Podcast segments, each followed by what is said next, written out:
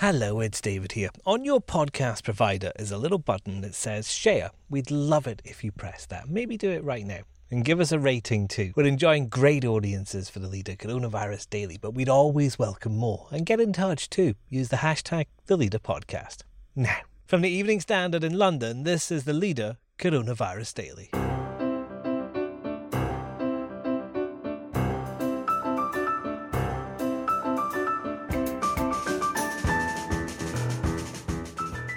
Hi, I'm David Marsland. The Track and Trace app was a big part of the UK's coronavirus fight back. Now it's being delayed. There are things that aren't quite right with it. It's going to have to be retested and delayed. So I don't know, but I, my guess is the app may well have things that need to be refined and got right before before it's launched nationwide. Richard May's, one of the people testing it on the Isle of Wight. We speak to him about how that trial's going. And if we go back to handshaking and hugging and you know crowded department stores and restaurants, we have just given everything the virus needs to find new bodies to grow in. Immunologist Professor Erin Bromage on why there should be no singing at schools or shouting in the office in the new coronavirus world.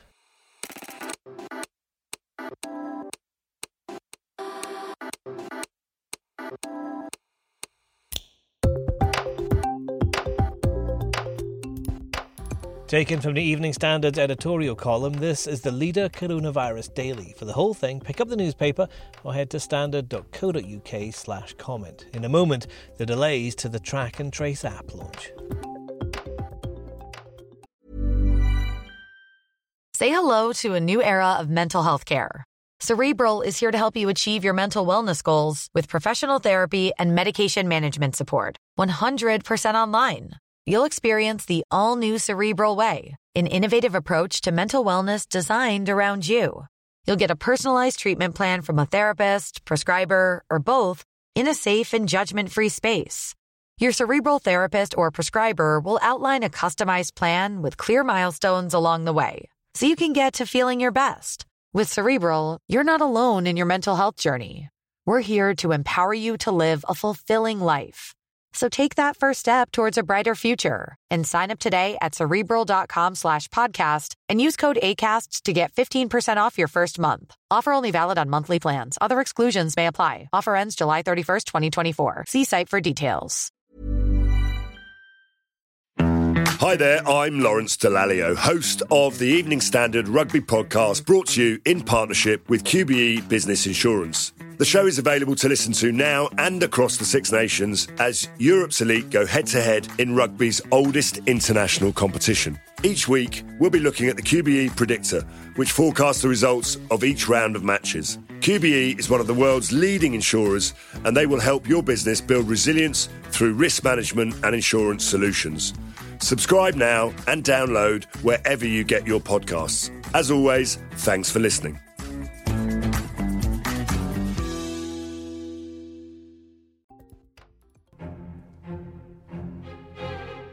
The UK's Track and Trace app is supposed to become a major part of the country's efforts to control coronavirus. People download it and it tells them if they've come into contact with someone showing symptoms of the disease. They'll then be contacted and told to self isolate. It's meant to be up and running around, well, now. But when asked about it by Keir Starmer at Prime Minister's Questions today, Boris Johnson said, We have a growing confidence uh, that we will have a test, track, and trace operation uh, that will be world beating.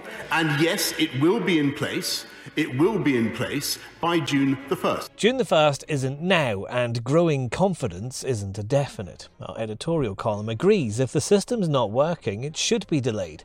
But something has to happen.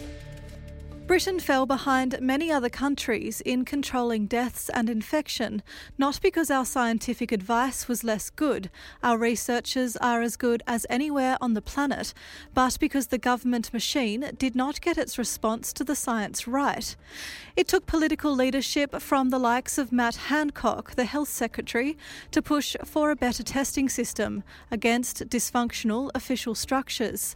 But even now, test results can be slow and and we seem far behind some other countries in introducing a way of tracing and tracking people who have come into contact with infection. The app we were told could help this month is still being developed. Teams of tracers have only just been employed.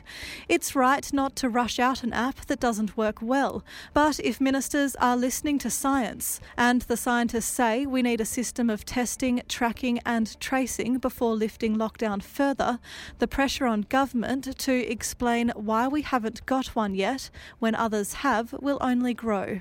The app's being trialled on the Isle of Wight, where around 60,000 people have downloaded it from a population of 140,000. One of them is artist Richard May, who joins me over Zoom. Richard, how's it working for you?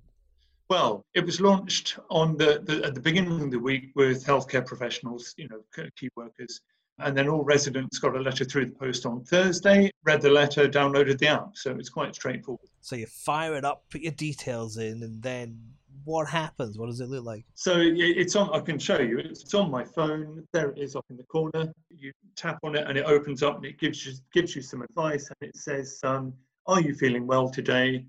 Uh, and if you're not, if, you, if you're feeling fine, which which fortunately I am, you don't need to do anything. It just sits on your phone, and it does nothing happens. So you walk you walk around, and um, it doesn't buzz, it doesn't ping, it doesn't give you an electric shock. Nothing goes on until I guess you you, you need to be informed. And so far, so good for you. So far, yeah. My fing- my fingers are crossed what about other people that you know? Have they downloaded it too? Because it needs a lot of people to work. It's about 60% of the population needs to download it. Has it got that kind of uptake? Well, I, I mean, I don't, because we're socially distanced, I, I haven't really bumped into many, many friends and acquaintances.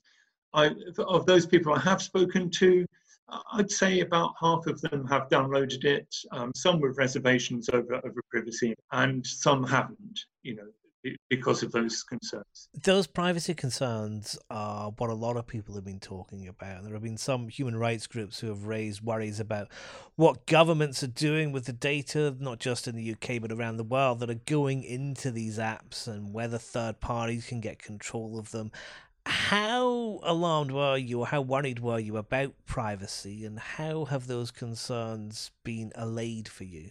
Well, I mean, I'm not sure they have been allayed really, because because we're working on the, the version of the app that was that was launched, and I downloaded it at the beginning, so it won't have been updated really. I mean, my concerns are the concerns of most people that that data may may be. I mean, I don't. The data that goes into the app is very minimal actually. So they, they have my phone number, obviously, but they don't really have very much else. But my concerns would be along the lines of using using that information for something that I haven't agreed with. You know, communicating me about I don't know, do we want to leave the EU? That that kind of stuff. So it, so it's um, you know, I, I'm just not I'm not quite secure about that. But on balance, I, I think that I I would want to know if I'd been in contact with someone who had symptoms, and this might be a way of doing it. Is it reassuring just to have it then, even though it's not doing anything? Is there a reassurance in a no news is good news type of way? There's a little thing on the app that says it's it's working properly. So and that, that's reassuring I suppose. But I mean in, in the news today it said well there there are things that aren't quite right with it, it's going to have to be retested and delayed. So I don't know, but I, my guess is the app may well have things that need to be refined and got right before before it's launched nationwide. But they, they wouldn't know that. And and I guess if you're going to get COVID nineteen, you're going to get COVID nineteen to an extent, and and the app will give you some kind of warning about that. But in term, you know, it's a balance of risk. Is the risk of your privacy being breached greater than the risk of, of catching COVID nineteen? And and I don't I don't know. Is it interesting being part of a test like this? And uh, do you understand why the Isle of Wight was selected for it at all? Well, I mean, the, the Isle of Wight is it, it's it never makes news headlines normally. I mean, it's it's a kind of offshore offshore part of the United Kingdom. So it was it was a strange feeling to be asked to do something. I mean, I, I completely get the demographics because you know we don't come and go. We're we're pretty much a closed community at the moment. So it, it did make sense to ask us. And, you know, if we can help to get it right for the rest of the, the, the UK, then probably we should do that. Uh, my phone hasn't buzzed to say that I've been in contact with anyone with symptoms. So until that happens, I don't know whether it works or not. Next. We have all the tools in our workplace or in our home, in our life to deal with the threats that we deal with normally. Nobody has the tools for this. Immunologist Professor Erin Bromage's advice on surviving the new world.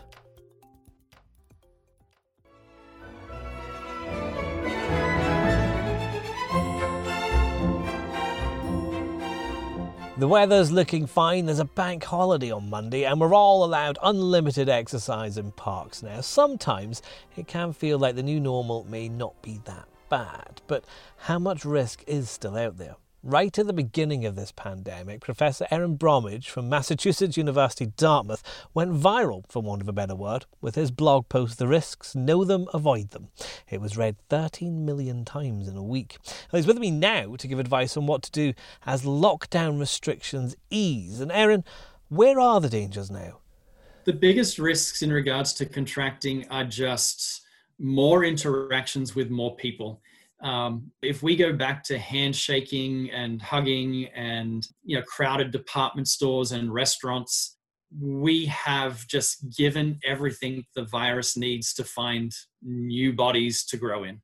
There seems to be this relaxation of people's anxiety in general that something magical has happened in the last few days that allows us to go back to work and do these things more safely we're in exactly the same situation, especially in the US, as we were when we locked down.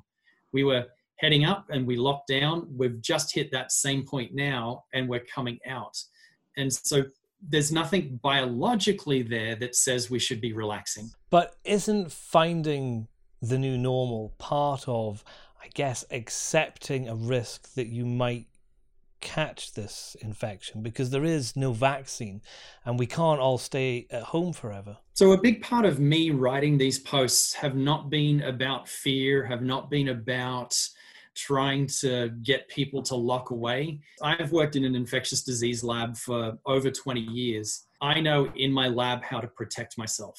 I have two young children. I've taught them since they could walk when they're crossing a road, they need to look left, look right, look left we have all the tools in our workplace or in our home in our life to deal with the threats that we deal with normally nobody has the tools for this because it's new to the vast majority of people so my writing is about how can we understand and appreciate the risk while still getting back to a gregarious life where we're spending time with each other and so it's just understanding the role that masks play a role in dropping transmission social distancing plays a role in dropping transmission. For me, the trajectory of where this go- is goes, especially over the next three or four months, is no longer in the hands of the government, it's in the hands of us. We need to make a choice, and our choices every day need to be there to determine where this goes. As well as countries like the UK, parts of the US going back to work,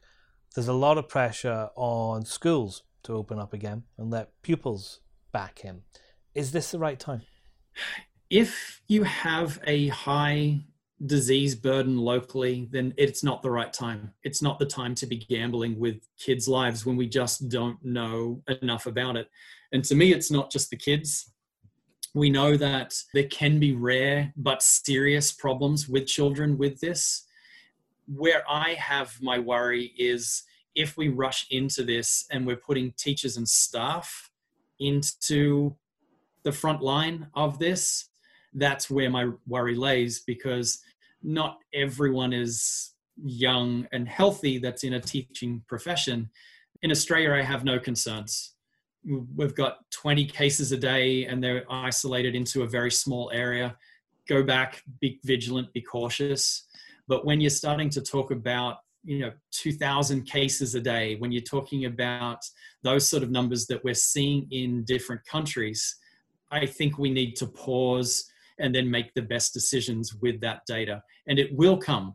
We have countries like Denmark, we have countries like Australia whose kids are back in school, and every epidemiologist and public health person is watching those schools like a hawk to see what is going on so we can make the best decisions for our own schools, you know, come autumn, you know, come September. And I would imagine that if schools go back, classes, lessons, school culture will have to be very different. You've written in your blogs about things like how singing and the act of singing can uh, worsen your possibility for an infection rate. So that's something like a school concert at the end of the year ruled out, isn't it?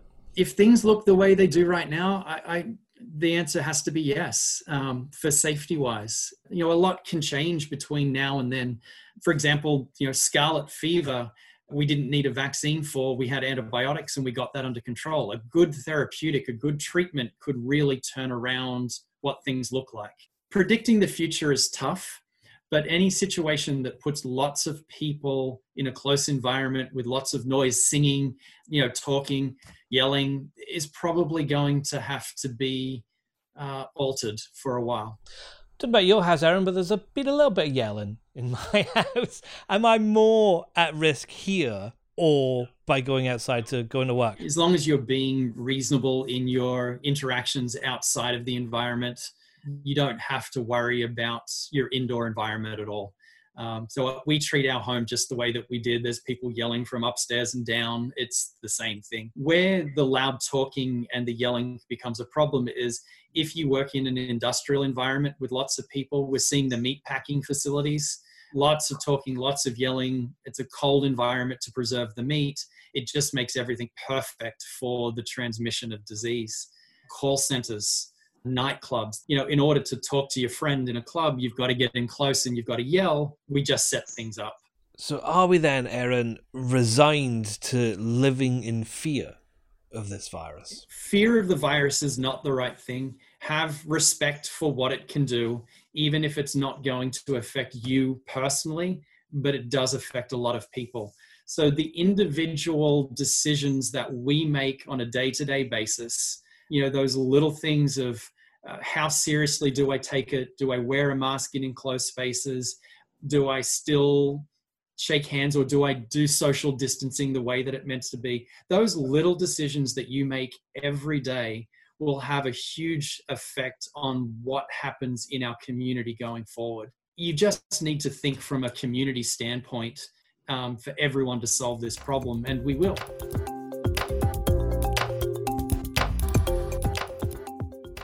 And that's the Leader Coronavirus Daily. You can keep up with all the latest COVID 19 developments with the Evening Standard's live blog, which you'll find at standard.co.uk. And we also have morning briefings available at 7am through your smart speaker. Just ask for the news from the Evening Standard. This podcast is back tomorrow at 4pm.